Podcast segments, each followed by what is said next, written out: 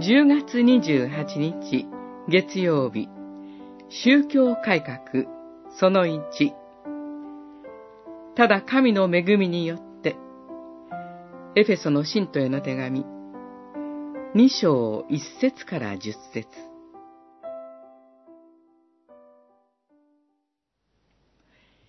事実、あなた方は恵みにより信仰によって救われました。このことは、自らの力によるのではなく、神の賜物です。行いによるのではありません。それは、誰も誇ることがないためなのです。二章八節、九節。ただ、神の恵みによって救われる。私たちは、それを信じて受け取らせていただくだけでいい。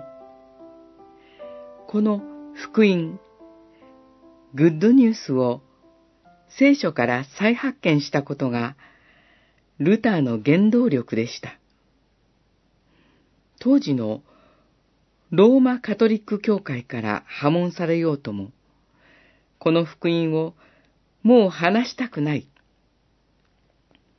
そういう思いに突き動かされるままに進んでいくうちに、いつの間にか新しい教会が誕生していたというのが実際の感覚でありましょう。それほどにルターにとって福音は命、力、そして光でした。逆に言えば、それをいただくまでの彼は、死の暗闇にさまよっていました。神の御心に沿って歩みたいと、禁欲的な生活に励めば励むほどに自分のどうしようもない汚れが見えてきて、裁きの神への恐れがどんどん大きくなっていく。同様に、こんな私では裁かれる。神は怒っておられる。